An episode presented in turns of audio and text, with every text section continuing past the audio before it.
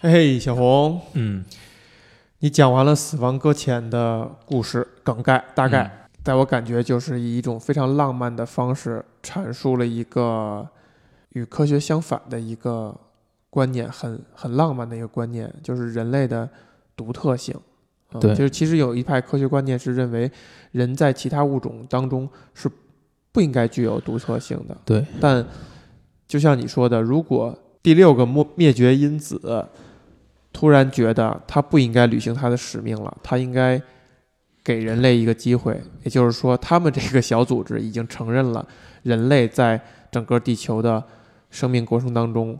扮演了一个独一无二的角色。我觉得游戏中其实是有很多地方明确的探讨过这个问题，就是人类到底是不是特殊的，但是通过游戏中不同的人的口来说的，比如说，呃，人类有名摊，动物有没有名摊？答案是没有，动物是没有名摊的，因为动物不会回来。人工智能有没有名摊？也是没有的，也是这是游戏里明确说的。是游戏里的某个人明确说的，也游戏里也有人说人类不应该那么重要，人类其实可能应该没有那么重要，没有那么特殊，没有什么那么特殊，所以呢，其实他是没有给出一个明确的答案的。但是第六次大灭绝是不是已经发生了？在现实生活中，其实是有非常多的观点是认为已经在发生了，尤其是现在物种灭绝的速度已经非常快了，而且从时间上来看，每一次灭绝之间相隔的这个时间，其实现在已经是开始了，而且这一次的主要的罪魁祸首就是人类在地球上的活动。当然，所以到这点上哈，其实我还挺感兴趣。你个人的生死观是什么？你认为灵魂是独特的东西嘛？就是人在死以后，灵魂是去到另外一个所谓的地方，或者说他有可能再次来到人间？呃我是，嗯，我觉得应该是不可知论吧。因为其实跟刚才谈到那几个点相对比也是这样，就是如果人的灵魂是特殊的啊，他可以去到一个地方，他可以有转世，我们会听到各种奇闻异事哈，谁谁谁一睁眼就是说出了什么什么样的话。那么动物是不是有呢？动物如果有，如果没有，那植物会不会有呢？就这所所谓的这些生命机体，是不是也都会有呢？还是说人真的是那个被打引号上帝选中的，可以承载灵魂的容器？没有答案，我觉得。你倾向于相信什么呢？我觉得是可能是有不同的存在方式，不仅仅是现在这一种，但是具体是什么样子，谁也不知道。你揣测小岛会怎样想这个问题，或者说他是持着怎样的生死观、怎样的世界观而去创作游戏的？你你这个问题实在是有点难，我想想啊，嗯，我觉得他不同一点就是他会把尺度放得非常非常大，也就是说，他可能已经不不再是我关心我个人的生死，或者说我的精神、我的灵魂能不能够存续这个问题上了。在这个游戏当中也不是这样，他可能更关心的是人类作为一个族群，如何能够更好的认知自己，或者说去更好的存在吧。在这个游戏里面，你能够看到大量的关于死亡的所谓的资料吧，比如说人类历史上不同的生死观。那那埃及人就是认为灵魂是不灭的，他就会制作木乃伊，试图去保存肉体，确保肉体有一天还能灵魂有一天还能回到肉体里面。我觉得这这部分它是没有一个特明明确的定论的。但如果你是从设定来看的话，那就是有来世，很明确的说过。包括希格斯最后的命运，他失去了所有的呃所有的艾米丽给他的命给他的能力，他自己的肉身被困在名滩上。啊，最后其实是弗拉基尔给他给他一个选择，就是说你可以一直在这里活着，永永生不死，或者你也可以你可以自杀去投去来世。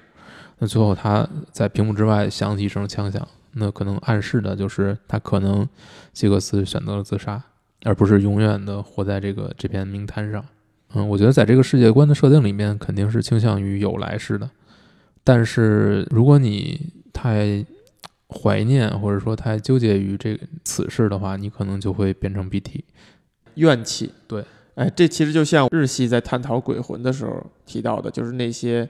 所谓的鬼，其实都对现实有一些残念，有一些怨念的。在这个设定里啊，在这个世界里啊，在这个故事情节里边，人类躲过第六次大灭绝，大灭绝的加速，你认为它原因究竟是什么？它能够刺激到那个灭绝因子，让它做出了一个违反自己使命的决定？是什么东西让人类成为人类？让是什么东西让人类这么独特，以及这么吸引人？让希克斯流连忘返，这已经是一个破碎的世界了，对吗？嗯，他还愿意回来。如果按照游戏的角度，从这个角度来解读，可能就是人与人之间的这种东西，就是人与人之间这种联系，这种很难再说的更更具体了，因为他看到的可能不仅仅是 Sam 的这个把所有所有人连接到一起，让整个人类社会又像一个社会去运转的这么这个东西，我觉得他可能看到的是人类之所以能够形成社会，之所以能够发展到现在。你看这个，呃，整个社会的崩溃，还有人类的变成的这个样子，和就是从游戏开始的样子和游戏最后的样子，其实是相差的非常多的。就是每个人的状态，每个人和你和这个主角之间的这种联系，每整个这个社会的存在状态，这个其实是让，嗯，艾米丽。能够意识到人类的价值，尤其是他从 Sam 身上发现的这种价值，真的去自呃，就是一步一步的把这个所有跨越所有这些障碍，把所有人去连接到一起。同时呢，还有一个很重要的原因，就是他跟 Sam 之间的这种关系，就是他跟 Sam 之间的这种情感，包括 Sam 最后对他的这个，在最后就做出那个没有选择的选择，抱住他。游戏开头是有一段文字，是安部公房的。讲的就是棍子和绳子，这个其实，在游戏很游戏这个发售之前很久就已经谈过无数次了。就是人类发明的第一个工具是是棍子，把不好的东西推开；第二个工具是绳子，就是把跟自己亲密的人拉到一起。你可以说这个最后的选择是美因子是艾米丽自己做的，你也可以认为是 Sam Sam 做的。但是这个 Sam 做的这个选择妙就妙在他没有选择。就是玩家，你其实是没有选择的。你在这里没有没有什么两两个分支路线，没有。我给你一个，就是所谓的虚幻的选择嘛。你真正能做的只有一件事情，就是你你肯定你没法去对抗了，而且这时候对抗是没有任何意义的。你只能做一件事情，就是拉住他。那你拉住他，你拥抱他是什么呢？就是你在试图用人的情感去感化一个没有他有同心的人。对对，是是这样。你在试图做这件事情，但是就就是你这个行为，虽然是徒劳的，虽然是人类能唯一能做的了。对，就是这是你唯一能做的，所有其他的东西是没有意义的。就是对于每一个人来说，你的你真正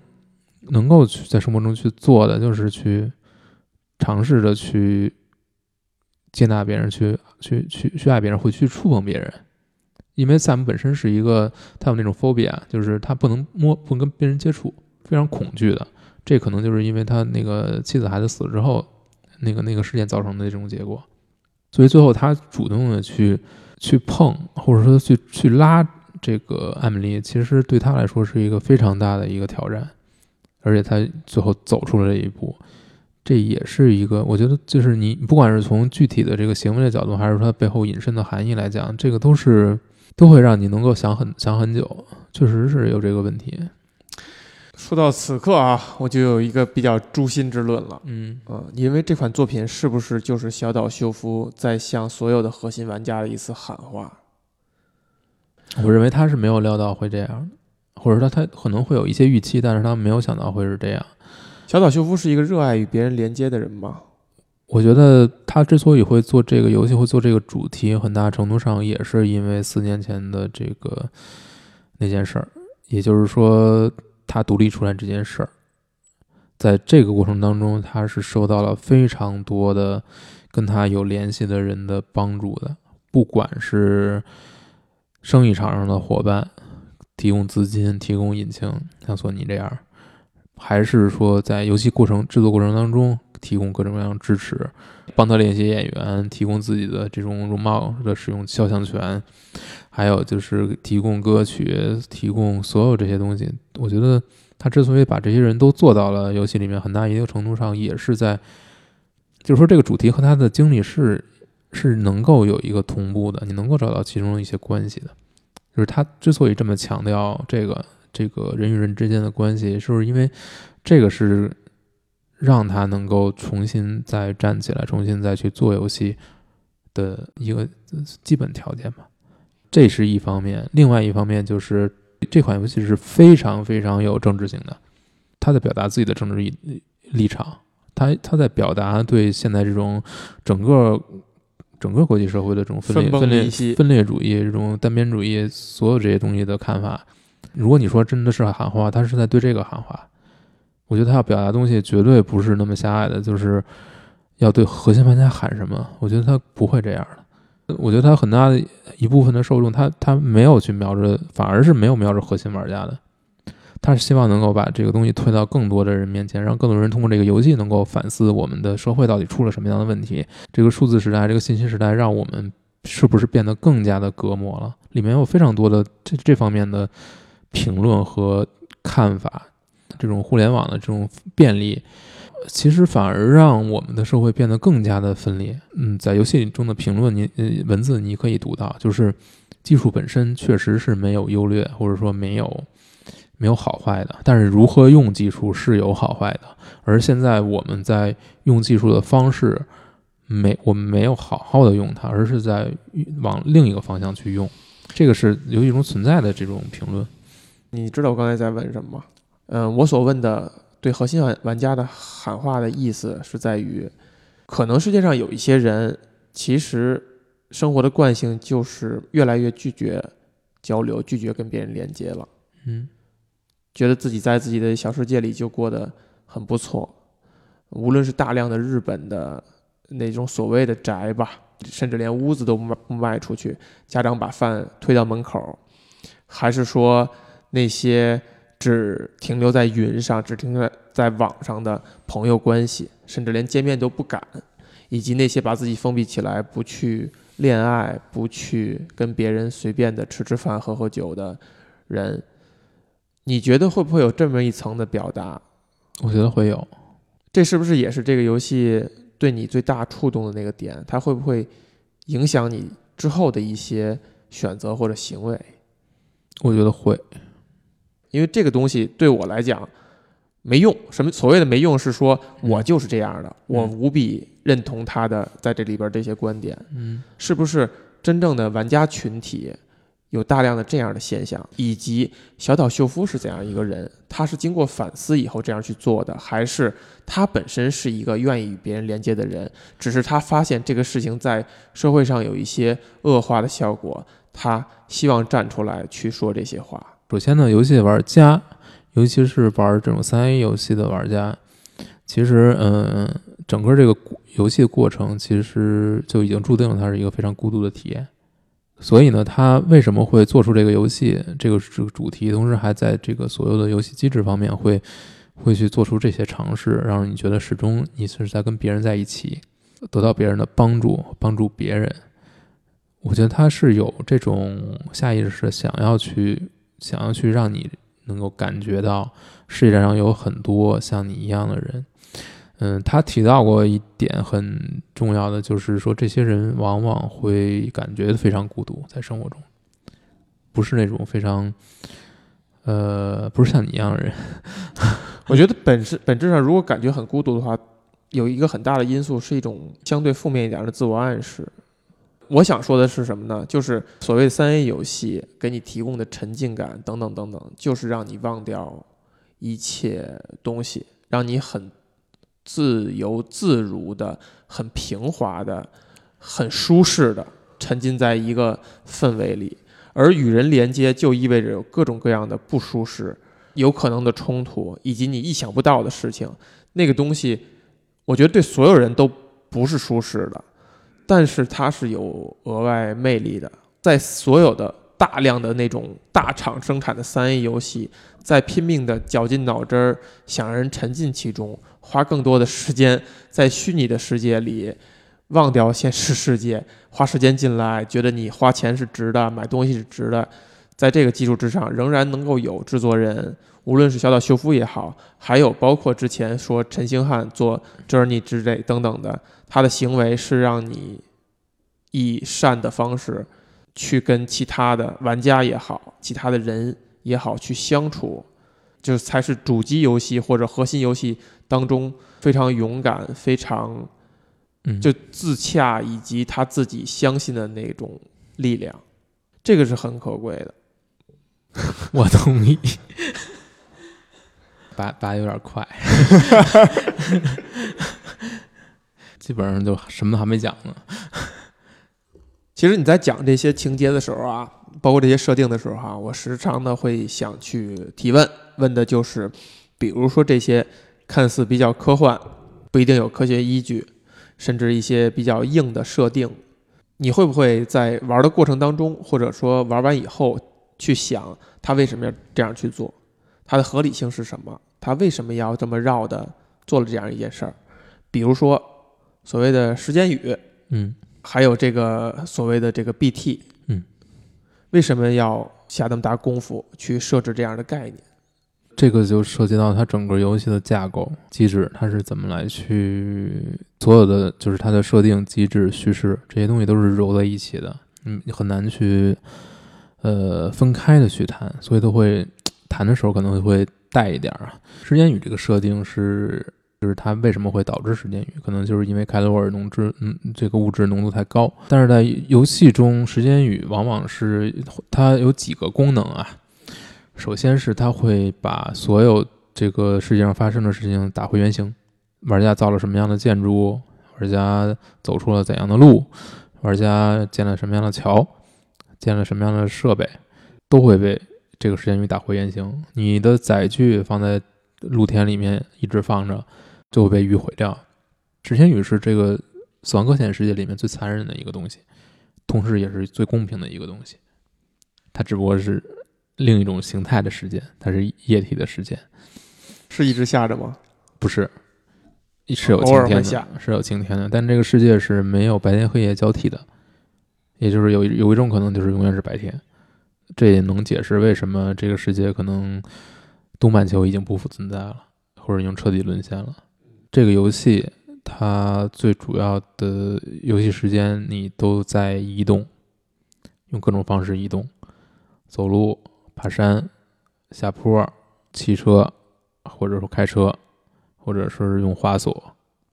这些就是这个游戏最主要的一个行动方式，也是它最主要的一个你在做的事情。这就是为什么它会引起这么多的争议，就是因为这个游戏里面的潜入部分其实可多可少，战斗部分可多可少。需要潜入哪儿呢？呃，比如说米尔人的营地去取哦回一些东西，恐怖分子的营地取回一些东西，就是雨下的非常厉害，你就会有可能遇到 BT，遇到 BT 之后你也要潜入，除了潜入，那就还有战斗。呃，战斗就是你有非致命的武器和致命的武器，同时你不仅要对人战斗，对嗯米尔人和恐怖分子战斗，你还要跟 BT 战斗，小型的 BT 和大的 BT，这个战斗其实是很多样化的。但是相对来说就比较比较简单。你喜欢玩哪个部分的互动？首先，游戏中最主要的部分就是移动，所以这个就是一个特别特别没法去非常难去言传的东西。就是你看别人玩这个游戏是没什么劲的，就是你拿着手柄控制 Sam 去移动，你要考虑东西非常非常多。你要考虑你的身上的物品的配给，你要考虑它的平衡，不然它就会摔倒，摔倒就会导致货品受损。你作为一个这个派送员，你这个派送到的货品的这个损伤程度也是衡量你的一个标准。然后游戏，里还有货币还是怎么着？呃，游戏里面有资源，各种各样的资源，还有赞，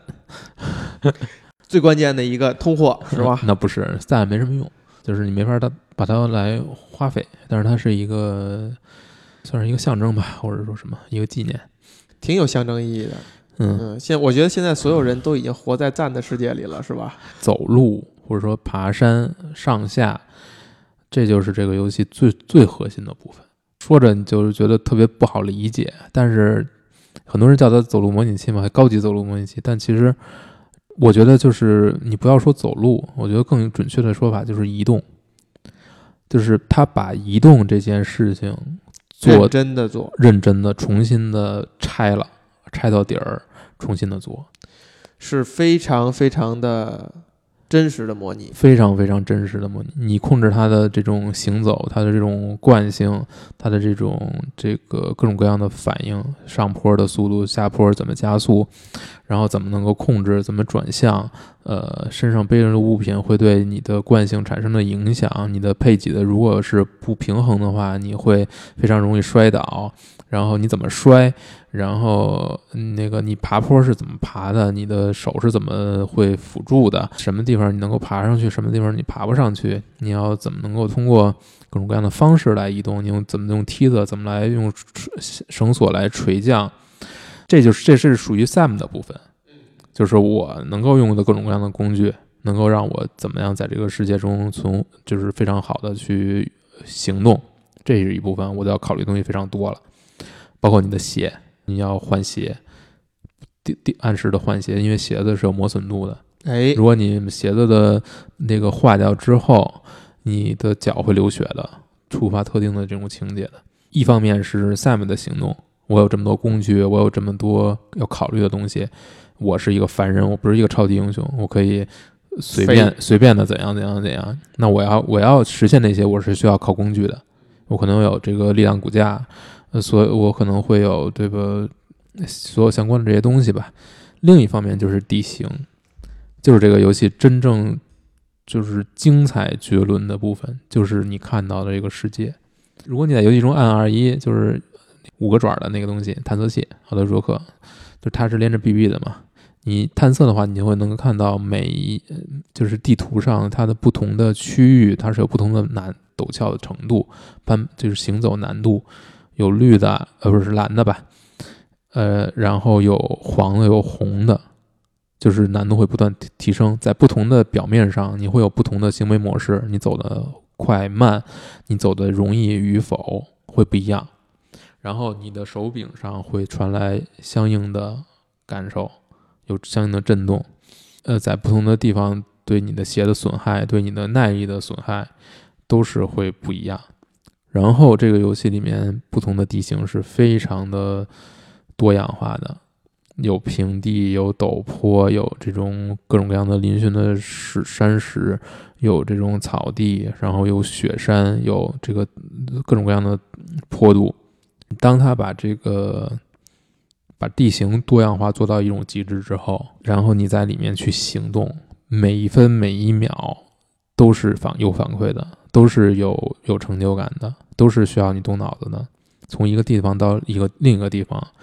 这个地图是一一个相对来说开放的，就除了首尾是相对独立的，中间这一大片是完整的一体的，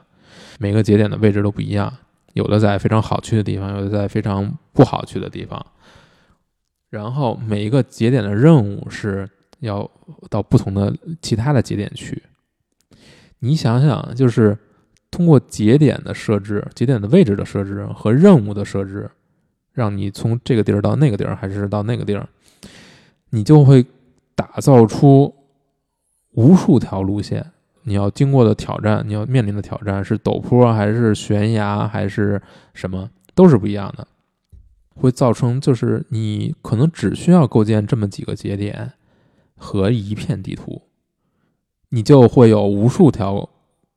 路线和无数个关卡，就是以小博大。那我可能一趟货，我可能会接好几个单，从一个地儿，我可能要配送到好几个地方。我怎么去构建我的路线，最快的去是走完这条路？最，这就是，然后，然后我要带什么样的装备，能确保我把这条路走好？我带多少梯子？我带带多少速降速降的那个锁？我要带多少？我要造多少桥？造多少路？我我我要这些东西都会影响到你的行动路线。你在一个地儿接完单之后，你的你接什么样的单会影响到你后面的路程，你的带你要带的带的装备，你的整个你的配重，你选择什么样的载具，你你你怎么去完成这个任务？所有的东西你都要在出发之前决定，甚至可能在中间会变，因为你到一个节点之后，那个节点还有任务。然后你会发现，如果是顺路，那我何不就对吧带了？所以像我这种最后就是 卡车都装不下对我的任务物品。这个游戏就是你你每一次进去之后，进游戏之前你是需要一个心理建设的。然后一旦你你玩玩上了，你开始送货了，你真的是很难停下来，因为这个所有的反馈，所有这个这个这个是一一整套的。现在说的就还只是移动，只是移动就能够让人觉得好玩。为什么？或者说这个问题另一个面就是为什么小岛秀夫会如此认真细致的去模拟移动？他的目的是什么呢？要让送货这件事情变得有难度，要从一个地儿抵达另一个地儿变得有难度。我就是在问这个问题：为什么要让送货这件事情变得有难度，以及为什么要让大家就是这么说吧？如果你像普通游戏里面的超级那种主角一样去移动，我不用考虑什么，对我我可以有二段跳，嗯，我可以这个摁一下 R 一直接跑，这个游戏就没有任何可玩性了。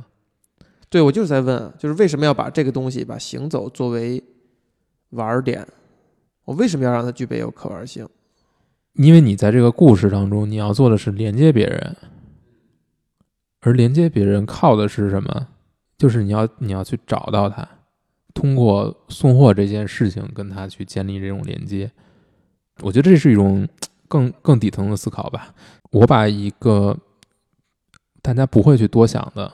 一个东西，把它拆开，那可能他把它做到拟真，非常有现实感。在这个过程当中，能够实现的是一个什么呢？就是你的你不需要传统游戏那一套了，你已经不需要了。我觉得，在小岛秀夫这个级别的制作人来看，他一定不会说是我为了互动，为了 gameplay，为了让你耗时间，我把这东西做的不是不是这样，对吧？他一定是在行动上是有表意的。要么在我看来就是一点，就是第一，以前没有人这样做过。而这个事情是值得互动的，值得大家仔细去玩。我我觉得不是没有人做过，它一直是游戏里面的一个元素，也有人也肯定会有不同的游戏用不同的。没有人把这个元素放大做过，没有放大到这个级别做。嗯，就是它把它变成一个非常非常，就是最这个游戏最主要的东西，就是你的行走的体验，你的你怎么能够从一个地儿到另一个地儿。所以有人不理解这个游戏呢，就是说这个游戏里面都是 fetch quest，就是就是传递东西。在其他游戏里面，这可能是最让人看不起的一个一种一种一种任务设定方式，就是你给我去，比如说你去某一个地儿取一个东西再送回来。其他游戏里面就是绝对是一个最不好的设计，因为它只要那个结果，对它只要那个，但这个结果是要是要行走的这个过程。你要这是他要的是这个过程，同时他要这个过程是是要让你感受到这个过程。就是你体让充分体验到这个过程都不容易，光是不容易吗？我觉得肯定也得有趣味性，对吧？是有，就是如何在游戏中不断的去提升你的运行的、你的送货的效率。我觉得有可能是因为咱们都不都不是爬山爱好者，可能要真是一个现实世界当中的爬山爱好者的话，他会对更有感同身受。无论是爬山还是去探险、去雨林啊，就比如说贝爷。嗯，贝尔这样的人，他可能玩这个东西会有很强的感受，就是你哎，你们终于懂懂我了，嗯，就是或者说这款游戏终于懂我了，知道我在干什么，因为我们活在城市里嘛。不，我觉得我们活在城市里，我们行走是很容易的一件事儿，觉得这游戏太好玩了，那就是这个行走是好玩的。那为什么好玩？就是如果他对这这真的是非常非常非常难难去表达的，就是你得自己上手看。上手去感觉，但是我我觉得我能够说的就是，他把游戏的一般游戏，你你你你你的行你的行走部分是没什么意思的，它只是你抵达下一个下一场战斗下一个情节点的一个必要的手段。但是在这个游戏里面，它是把所有的 gameplay 分散到。你的每一分每一秒了，就是每一分每一秒你的行动都是要面临一个一定的挑战，需要你付出一定的努力，需要你想一定的办法，才可能顺利的推进下去的。咱们很早以前聊过那个《荒野大镖客》啊，呃，我印象很深，那游戏我也没玩过，但只有一点，你谈的一点我会牢牢的记住，就是说它像很多开放世界三 A 游戏一样，会让你有跑在路上，有从 A 点到 B 点这种强迫你行走的这种所谓的无聊的时间。但是大镖客的好处是说，你行走在路上，你看的那个西部的美妙的风光。对，那是对你行走在路上的一种奖励。对我就是在问这件事儿，就是死亡搁浅让你行走，它跟 GTA 等等等等的过程不一样。对的点就是在于行走的过程是有趣味的。对，也很美。如果它是为了解决这个问解决你行走的无聊，我不认为这是一个小岛秀夫这样被大家抬到那么高的地方的这样制作人所能干到的那个程度。他应该比这个再再高。他不是为了解决路上的无聊才去做这样这样一这样一个行走起来很有趣味、很有意思、很有互动的。他不是这样去推的，他一定是因为他的行走、他的互动是要有表达的，或者说他要有独特的在操作层面上、在 gameplay 层面上独特的东西的。比如说，如果我听完，我会猜测哈，他希望我们非常正式、非常认真的去看看待人类行动、行走的这件事儿，自己再仔细的看一看，因为我们很少在游戏世界里边去关注人类行动，以前没有人这样做嘛，以前没有人让你让你去发掘行走这个事情啊，这个事情肯定是值得一谈的。这个过程，首先它是需要你动脑子的，它是需要你去解决问题的。同时，它又是一个非常会相对来说比较孤独，同时呢，又会让你觉得很实扎实的一个。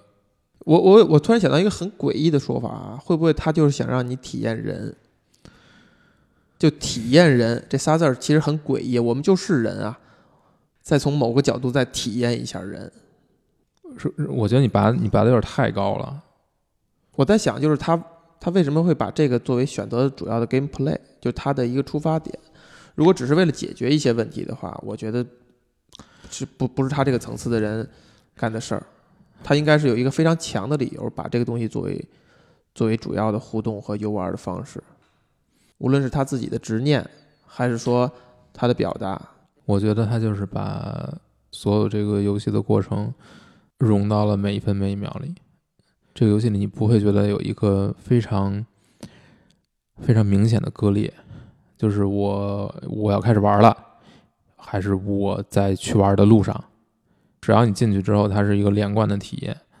没有东西是填充，没有东西是我必须要设计一个场景，就是为了让你走过去。我就必须要有这个过程，已经没有这个东西了。移动可能是一个，是一个所有的可能三 A 游戏里面不会再去过多的去探究的，大家只会探究在普通的移动过程当，在正常移动的过程当中可能会加一点障碍，加加一个缓，让你行走缓慢的。小岛在做的就就不太一，已经不是不是一个东西了。就那个是一种我设定好的脚本，我去出发，不管是你是避开这些东西，还是你去。你拥有更强的能力，那个那个都不是，或者说，比如说平台跳跃，所有这些东西，你说平台跳跃不就是移动吗？所以有人也有人说，那就是那马里奥就是最早的最早的 strand game。对你有你从这个角度来看，你是没法去理解的，或者说，你你是你也可以这么理解，就是说，平台跳跃是它也是一种。怎么说呢？它也是完全靠移动来去构建的，那可能不那就不是战斗。但这种它又不是那种非常，它又不是平普通的平台跳跃那种，它考验的是你的反应，考验的是你的这个手眼协调能力，它不是那个东西。或者说，它基本上，它在这个里面，它基本上，它是，它就是一种回，就是回到一个非常非常非常。非常基础的一个一个一个一个水平线上来去来去来去重新想这个事儿，他去围绕着一个非常非常就是大家已经见怪不怪、已经习以为常的一个东西，他把这这东西再去再去拆，为什么要去为什么要去拆？就是为了让它变得好玩啊！而且把这个好玩是贯彻到每一分每一秒，你都觉得它是有意思的，行走是有意思的，移动是有意思的。我看到。我我我看到不同的景色，我抵达不同的地方，我通过各种各样的方式抵达，这些东西其实是和移动紧密的绑在一起的。你只有通过移动，你才能够到这些地方。你你只有通过移动，你才能你才能体验到不同的这种感受。首先就是它在时空上，它是一个无所不在的东西了。通过你的地形设计和你的行走这个所有的机制限制，让你变成一，它是一个无所不在的东西。它时时刻刻你都在做这件事情，只不过有的时候它的它这个浓度一下提高了，密度一下提高了，那可能我遇到一个山或者什么，但是在每一刻，这个它的你在做的事情的逻辑都是一样的，标准都是一样的，只不过我我我有的时候难度会提高。但是我还在做这件事情，我自始至终都在做这件事情。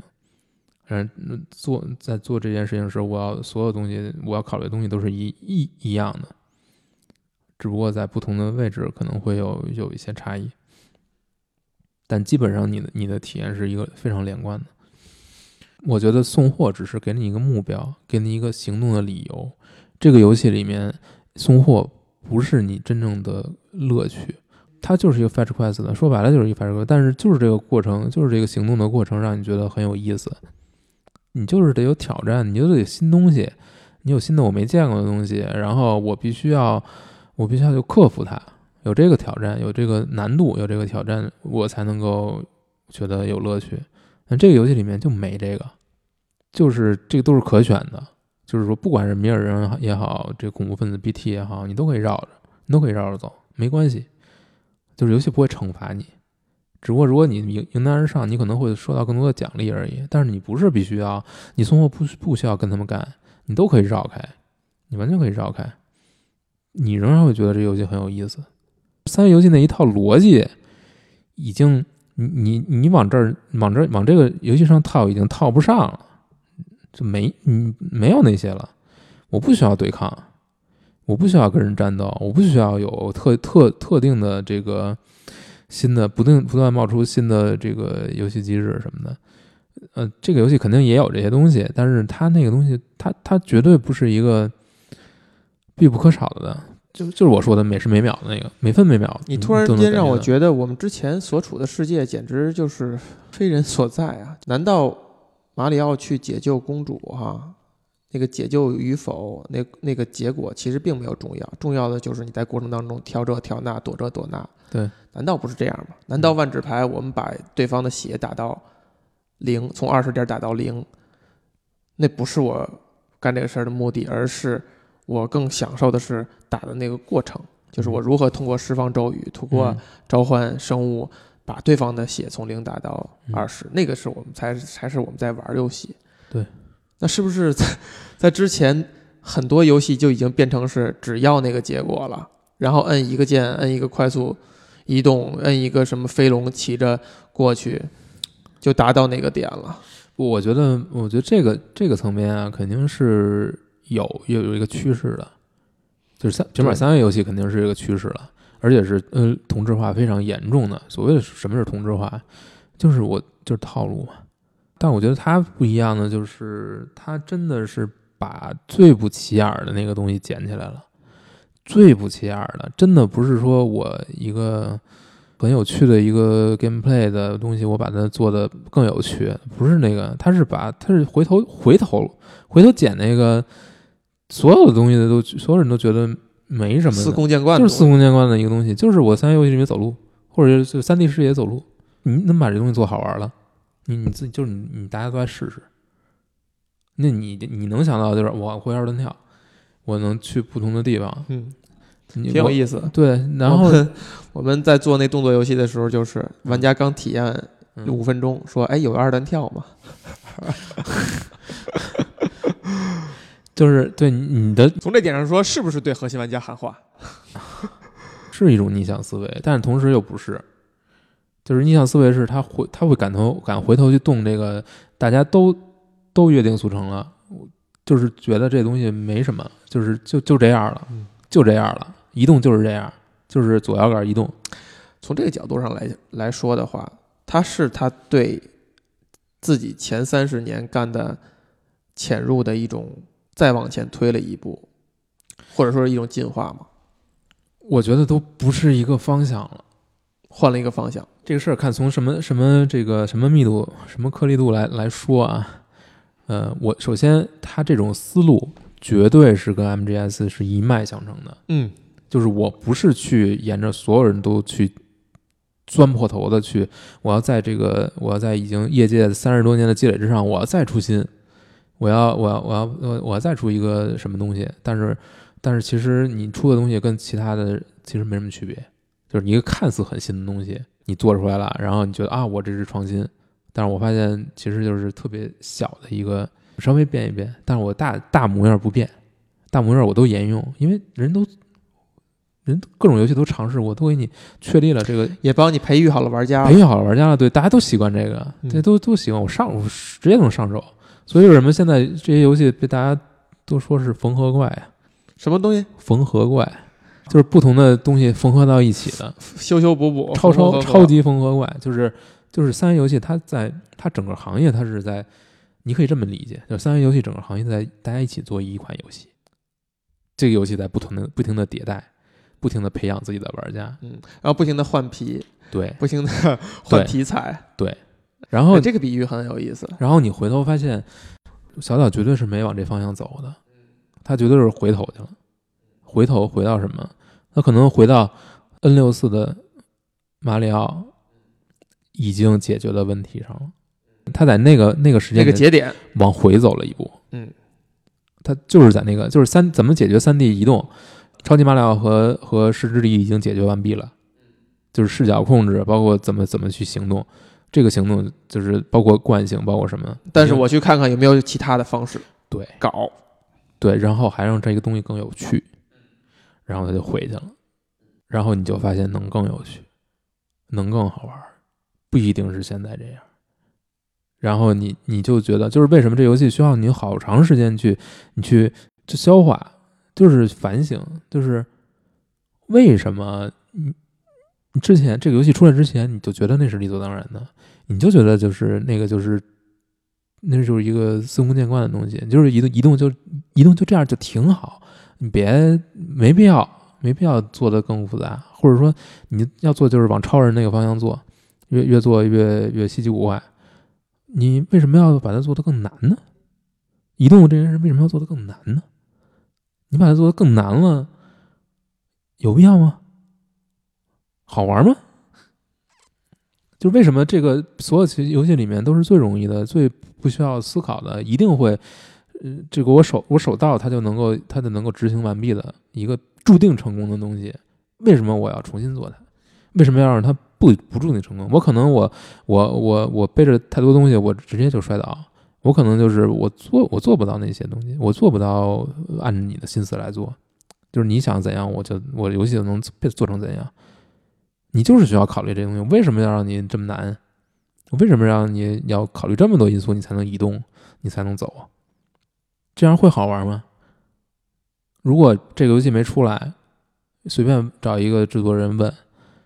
他，首先他就说，哎，首先他可能根本都想不到有这个问题。其次就是想到这个问题之后，你怎么能让它变得好玩？怎么能够解决这个问题？我觉得解解决这个问题可能都有希望，想到这个问题是最没希望的。当然是，就是最没希望的。就是为什么一个就是业界成规，就是马这个三 D 马里奥已经戳在那儿了，人都解决这个革命了，就是你为什么要把它变得更难呢？把为什么把移动变得更难？把移动变得更难有什么意义吗？会让这游戏好玩吗？为什么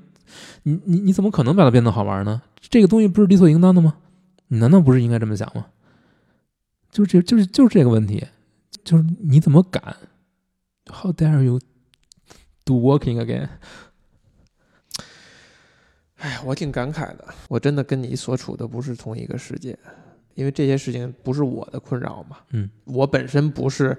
三 A 游戏的玩家，对，所以这些问题不是我的问题。嗯，从这点上看，你真的能能理解到为什么他这个游戏会引起很大的争议了，就是会让一些不愿意敞开心扉，或者说不愿意打开思路的玩家觉得被冒犯了。对，你干嘛呢？你干嘛呢？就是为什么让我干这个？有什么意义吗？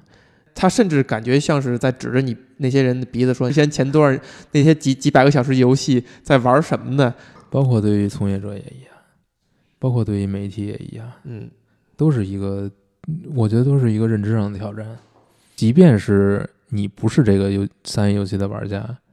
但是你也有你也你也可以想一下，就是为什么在这个三 A 游戏行业里面，或者说在这种拟真的照片机写实的行业里面，没有人做这些东西，就没有人往这个方向去想过都。我也玩了很多三 A 游戏，那我肯定也希望能有新的体验。我为什么玩这么多或者买这么多？我我不光是为了打发时间，肯定不是这样。我是希望能够有新的体验的，但确实你就是看不到。然后你玩一个，你可能就失望一遍；玩一个失望一遍，你就觉得这什么呀？就没有新东西。所以我刚才的感叹其实是，即便你是有这个需求的，也没有人满足你。就是在这个已经到为什么说是三 A 游戏，就是他投入已经到这个阶段了，他投入反而就决定了他不会有新东西了，它就是一个微创新的这么一个小小小迭代的这么一个状态。它它我不知道为什么，就是就是我希望能够在这个投资级别的这个制作水准的这个范围之内，能够出现非常新鲜的体验，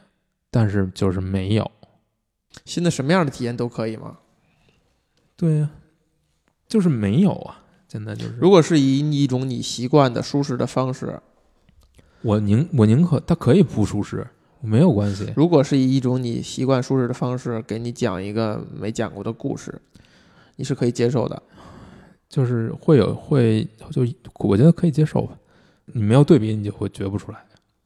毕竟有才华的人就是很少的，很少数的，对吧？然后他还得生活，他还得干活儿。讨论这个就就就没什么意思。我是说那些，唉我但我觉得这就是你的你的你怎么去看这个世界了？就是你觉得是他是有希望的。我能够对比我跟小岛世界观，我觉得我就是一个非常非常悲观的人，非常非常悲观、非常非常被动的人。嗯但就是玩这个游戏，真的是让我觉得不应该这样。嗯，你觉得小稿是很乐观的人？我觉得他是一个乐观的人，我觉得他是一个有希望的人。嗯，这就是为什么玩他的游戏，你就会觉得特别给你力量。就是不管是幻动还是就玩到最后，你你都会觉得特别有力量。哎呀，这个事儿还是挺有意思的。你要玩一个跟你相反的东西，或者你要接触一个跟你相反的东西、相违背的东西，才会感受到不是，我深刻的力量。我是觉得我是觉得他，我觉得这个我我是一个很悲观，我是一个很很被动这个人，这他是一个现状，他不代表我是我骨子里是这样一个人。对，是的，就是这个就是就是问题所在，就是说，嗯，可能三 A 三 A 游戏，我说的三 A 游戏，我它它不是因为它是三 A 游戏，它就一定会变成一个特别无可救药的一个状态，一个一个只是一个微创新的人，它不应该是这样，它可以是另外一种样子。那现在就是有人就做出那种样子了，但是整个，但是他没做出这个样子之前，你就是感觉这个那这个行业就是这个一半死不活的状态，就是在糊弄事儿。不能戾气太重，就是夸他就完了。是因为这个问题答案就是有才华人就是少数的。那你说没才华那些人还要不要干活了？他本身是一游戏设计师，他要不要给孩子挣奶粉钱？他还要不要怎么怎么样了？他他没有才华，你逼着我写出一部《红楼梦》来，我写不出来。我是想写，我这辈子我也写不出来。但是你说不让我写字儿换钱，生活吗？对吧？所以我们那种很戾气很重的方式去谈这个事情，回回去说，那回去说就是我们还说移动，说了半天就是还没还没有离开移动嘛。我说我的我想表达的意思就是，呃，这个东西是就是能够去想到它，能够去处理它，把它变成一个好玩的感体验。这件事情本身我是非常非常非常佩服的，而且我觉得它是你是真要往里深挖，它跟它的主题之间肯定是有非常强的关系的。而且他通过这种方式，我的另一个猜想就是，我他他是想要去触及更多的玩家，甚至是非玩家，尤其是他这种，呃，你可以按照自己的心意去任何地方去完成任务，你可以去绕开所有有冲突的你不擅长的部分，你依然可以完成这个游戏。我觉得这是他一以贯之的，就是同样同样一个事情会有不同的解法，但我觉得这个这个游戏最最给我最大冲击的，可能还是这种倒退式的思考，很像任天堂。很像任天堂。就是你你刚才咱们刚才已经说了，就是移动这件事情，任天堂做了多少年，还在做，还能做出有意思来，能够回到一个最一些一些一些最根本的问题上去解，去提出不同的解法。我觉得这个是不光是需要能需要能力，也是需要勇气，也更重要的是需要你有这个眼光。真的不是一个步行模拟器五个字就能够解决，真的是你要当然，你要去你要去体验它，你要去感受它，它它怎么去执行的，这种真实感，这种这个操控一个人的这种，让你让你需要真的是很认真、很很投入。嗯，如果你不投入的话，你马上就会出问题，就出各种各样的事情。就是你没有你没有闲心发愣，像其他游戏麻木操作，你你在这游戏里就是没法麻木操作的，就是它是要求你每分每每秒的投入，但这种投入也会让你痴迷上，就是那种它是吸引人的，它是时刻的有反馈的，它不是说我要经历一个事儿刺激我，我才有反馈，它每一刻都有反馈，每一刻都有反馈。所以你玩儿你走，虽然你是在走路，虽然你是在行动，你始终都有反馈，它就是把你拉进去了。这个这个体验是它不是一个能够你你用一个用一个非常好，它不是一个什么特别特别精妙的游戏机制，我觉得没有没有那么复杂，没有那么高妙，但它就是能够每时每刻的唤醒你，让你觉得我玩这个游戏的时候我非常投入，非然后非常投入的同时，我就是能够吸吸收很多东西。塞尔达旷野之息是在试图解决这个问题。我觉得这两个是一个是一个方向，嗯，他在解决这个问题。就是塞尔达的时候，你是每分秒都投入的，然后你你它的这种地形的设计也是有异曲同工之妙的，只不过一个是科幻，一个是呃奇幻，一个是奇幻，那解决方式不一样。那塞尔达不是林克就可以爬所有的地方，但是但是 Sam Sam 就不不行他要借助各种各样的工具、各种各样的道具，但这些东西其实就是传统三维那一套了，但是底层是不一样的，就是你在上面加的这些 topping，你加的这些所有的调料什么的，那可能就是啊，我是还是沿用了 MGS 那一套。已经成熟的，我这个升级道具升级，获得新道具，然后这个进度系统什么的，完全都是从那从那个延续下来的，让这个让这个行走变得更加多样化，解决方问题的方式变得更加复杂。就是你你你给你更多奖励，让你更快，能够更更更更舒服的去完成这个问完成所有的寄送。然后，但是这个底层的东西是不一样的，或者说从从什么地方说是不一样的，就是。它已经不是在植根潜入了，但是你再往底下是挖一层，它的逻辑是一样的，就是它是在看别人没有去看的东地方，没有人，所有人都世上所有人都在做枪战游戏，我就不做了枪战游戏，所有人都是觉得移动是一个没什么可做的东西，我就会把它做的让你觉得特别上瘾，只能是说，那你就是天才，你就是能把这东西解决了，你就是能想到这一点。你敢这么干？